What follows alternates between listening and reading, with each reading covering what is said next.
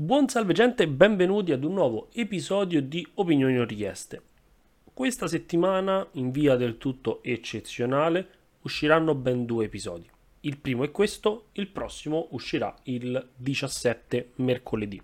In questo episodio di cosa parliamo? Ci occuperemo di Crystal Saga, un commento finale al prodotto, allo show GTR di Andrea Lucca, che ancora ringrazio per i commenti fatti nel video precedente, quindi per quello che era un primo ascolto di un paio di puntate, se non ricordo male, un due o tre puntate erano. Cominciamo subito a dire un paio di cose. Crystal Saga ho visto i primi due episodi, due o tre episodi e ho fatto il primo video a riguardo. Poi ho seguito gli altri due, quindi l'episodio 4 e l'episodio 5, ma l'ho trovato estremamente pesante.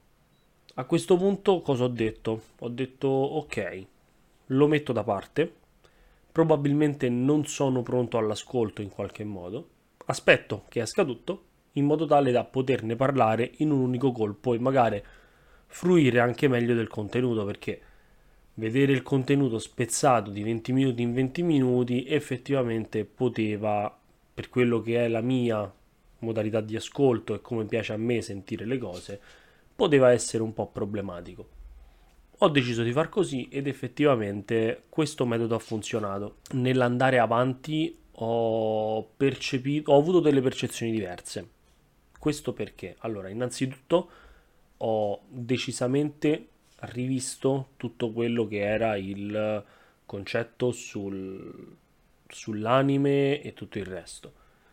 La parte anime c'era e probabilmente come mh, ha fatto anche Andrea nel, nel commento al precedente video che ancora ringrazio, la struttura dell'anime eh, probabilmente la sentivo così forte perché mi concentravo e mi sono concentrato molto di più sulle musiche, sulla struttura degli episodi e quello richiama molto in realtà quel tipo di tematica lì. Se poi andiamo a uh, inserirci nella parte più giocata, decisamente lì richiama molto le atmosfere di Final Fantasy. Ora, io non sono un grande esperto di JRPG, insomma, mh, mm, l'unico gioco che forse ho giocato neanche completamente è Final Fantasy IX per la vecchia PS1, quindi parliamo di eoni fa. E ho rivisto un po' quella, um, come dire, quelle dinamiche, no? Quel, quella struttura nel combattimento, uh, quella struttura quando si giocavano eh, ognuno la propria scena con gli interludio del narratore e tutto il resto e, e quindi quella, quel, diciamo, quel mondo viene in qualche modo un po' richiamato. Personalmente mh, mm, la giocata dell'interludio continuo a vederlo, ma forse è un mio errore, un po' come uno sfruttare la telecamera ma in modo leggermente diverso, perché? Perché? Per come la vedo io, poi ripeto, potrei sbagliare. La telecamera è uno strumento che permette di far fare a tutte le persone al tavolo una panoramica su cose che magari non dovrebbero essere viste o comunque è un qualche strumento che sratica il giocatore dalla prima persona ok, mm, catapultandolo nel mondo della terza persona per poi riportarlo in prima quando vive le sue avventure. E come ho già detto è uno strumento che non amo particolarmente, però comprendo anche che in questa occasione si vuole creare uno show e volendo creare uno show è ovviamente necessario fare tutto questo, ok? È inevitabile, altrimenti Ehm, non ci sarebbe motivo di uh, utilizzare un sistema strettamente costruito per dare questo tipo di dinamismo al prodotto, ovviamente. Altra cosa uh, che devo rivedere rispetto al precedente episodio è sicuramente la gestione terza prima persona. C'è stata uh, un'interazione in prima persona nel momento in cui si veniva ad interpretare il personaggio. La terza persona, giustamente, come ho già detto anche nel precedente, viene proposta perché è necessario, in assenza del video, dar modo all'ascoltatore di recuperare la voce associata alla persona e soprattutto compensare quella parte di mimica che magari nell'attività al tavolo o nel gioco in streaming, inteso ovviamente come gioco in video, sono di supporto all'ascoltatore per generare in lui delle emozioni. Ok? Uh, qui il party ha cercato di farlo uh, attraverso lo strumento della parola, strum- attraverso delle descrizioni, chi più, chi meno dettagliate, con l'impostazione della voce, con la cadenza della voce anche, perché molto spesso la cadenza con cui si parlava um, erano orientate a generare determinate emozioni, a portare l'ascoltatore un po' ad empatizzare, ok? Uh, voluta o non voluta questa cosa non lo so, ma io l'ho percepita, quindi per me è assolutamente un fattore positivo. E quindi, quindi um, l'alternanza prima-terza era ovviamente necessaria, come avevo già detto insomma in passato. Allora, sulla storia non voglio parlare mh, mm, perché, perché ovviamente la storia è un qualcosa che uh, è un gusto totalmente soggettivo e non, non è giudicabile, nel senso che um, la storia di per sé è costruita bene, ci sono tutti gli elementi che eh, dovrebbero prevedere una storia e la crescita di alcuni personaggi all'interno di essa, il classico mh, viaggio dell'eroe, no? Ci sono degli, degli elementi che lo richiamano moltissimi in realtà. Uh, c'è una prima chiamata, c'è il fallimento dell'eroe, molto bello, uh, probabilmente pilotato un po' quello, ma non pilotato nel senso che o succedeva o succedeva, è un fallimento che hanno costruito comunque i, i giocatori. E questo è, è, bello perché non c'è quella uh, catena del railroad, quindi del, del binario unico uh, che opprime il giocatore. I giocatori sapevano che uh, potevano scegliere come comportarsi e quindi rischiare di perdere su due fronti o rischiare di perdere su un fronte a discapito di un altro. Ok? Quindi loro hanno preso la loro scelta e secondo me quella scelta uh, ha cambiato molte cose all'interno della storia. Uh, perché ovviamente il, la, la, forza di Crystal Saga, e questo si è percepito a differenza di, um, di quello che potrebbero dire altri, uh, si è percepita la libertà dei giocatori in, in determinate scelte, uh, il fatto che il, il, narratore avesse in mente in maniera chiara ovviamente quello che era il mondo, quello che doveva essere il punto iniziale della storia e il punto finale, ma che poi il, uh, tutto quello che c'era all'interno era giusto che venisse costruito dai personaggi. Per come si è concluso Crystal Saga, credo che forse il finale non era del tutto così scontato, molto probabilmente, ipotizzo, Andrea avrà costruito più opzioni nella sua mente e questo sicuramente ha, ha aiutato e non poco, insomma, alla, al completamento e al dare al finale un senso che non sempre è scontato, assolutamente. Passiamo invece al sistema. Allora, il sistema uh, nel corso della, degli episodi l'ho percepito sempre più come un uh, mezzo, ok? Per farci altro. Effettivamente Crystal Saga uh, non lo definirei uno show GDR, ma uno show punto. Perché? E su questo cerco di essere il più esaustivo possibile. Ok? Allora, per definire uno show come show GDR, secondo me devono esserci degli, degli strumenti ben precisi. Allora, innanzitutto eh, bisogna settarsi un attimo su quello che è il vocabolario di base e i concetti di base.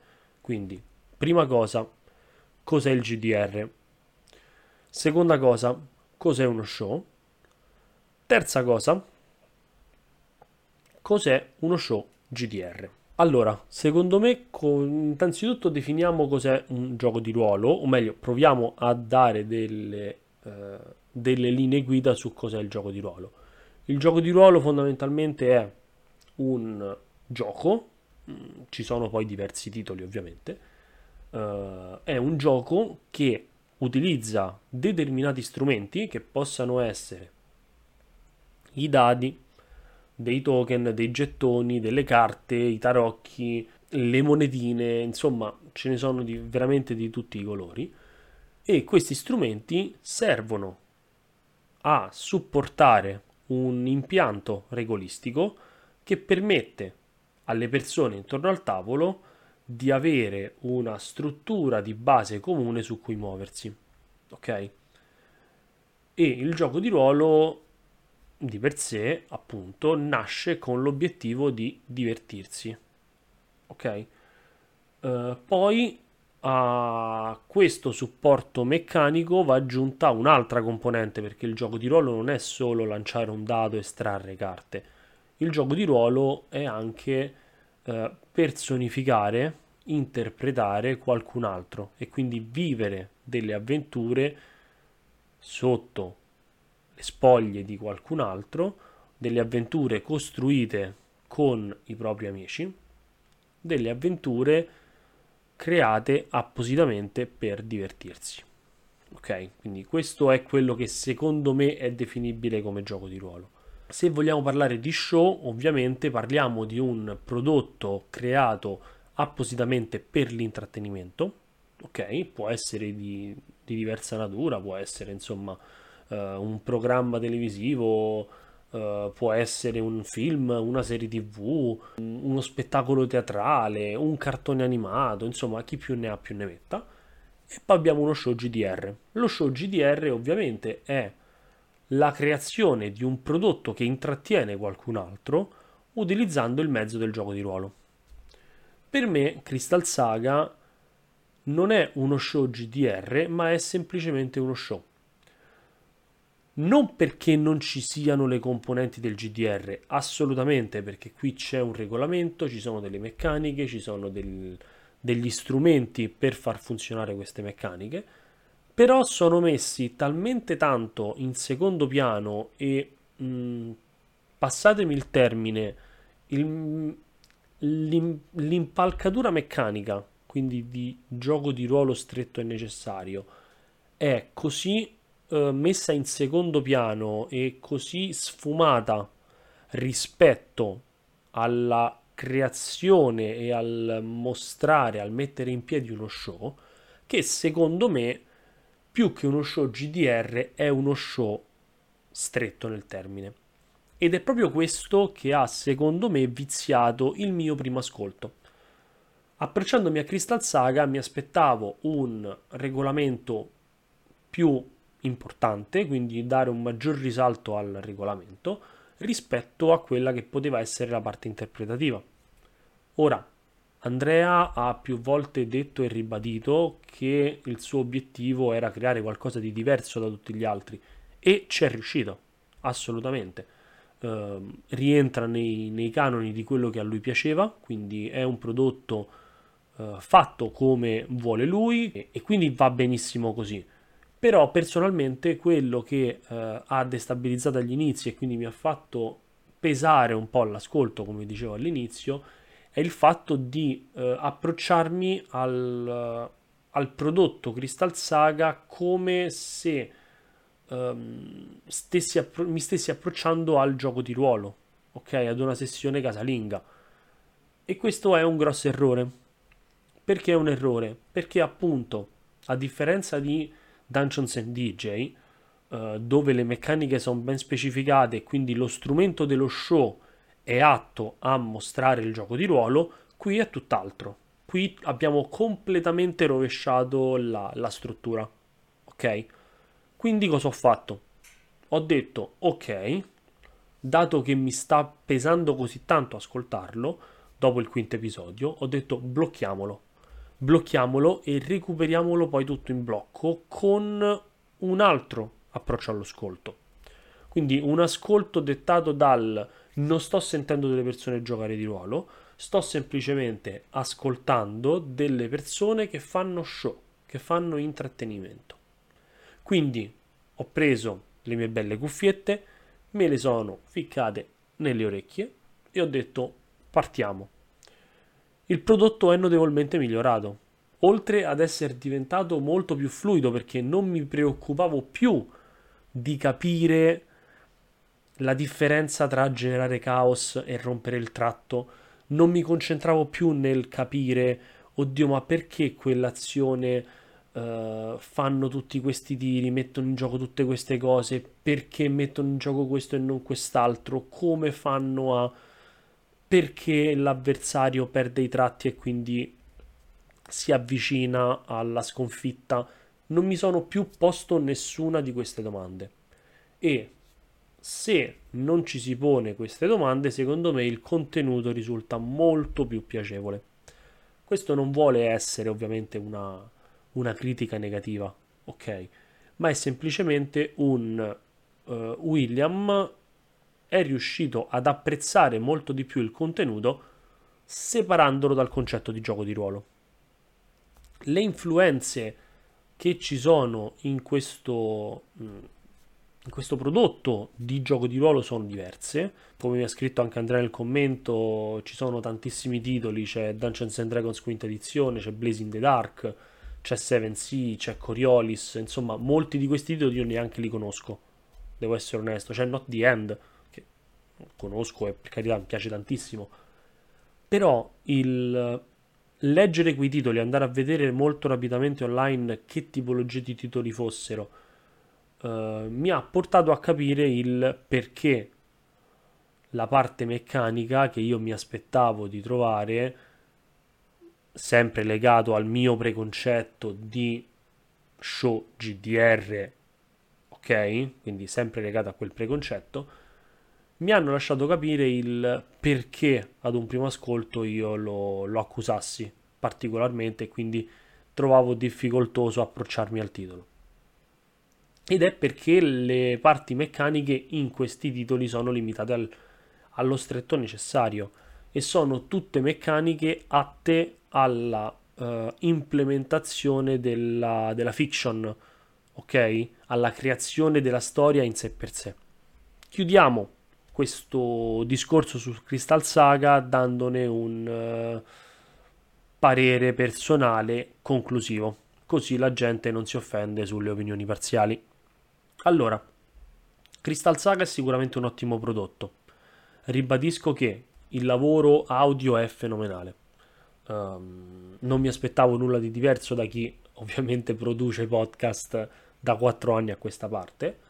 Um, per quello che riguarda il lavoro della musica, complimenti a Paolo Farina, veramente complimenti, complimenti, complimenti, uh, perché ha creato dei temi molto fighi, uh, è stato in grado di inserire la musica nei momenti giusti, la musica giusta al momento giusto e non sempre è semplice, non sempre, quindi GG assolutamente. Bravi giocatori, sono riusciti a coinvolgermi nella storia.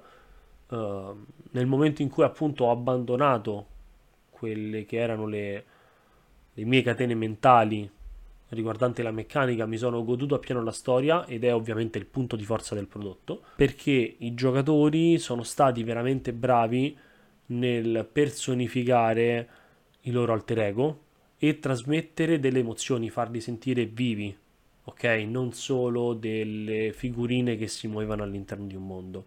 Quindi complimenti a loro. Quindi nel complesso direi che Crystal Saga è sicuramente un buon prodotto Mm, come ho detto già all'inizio. Poi è assolutamente a gusto personale il fatto che possa piacere o meno.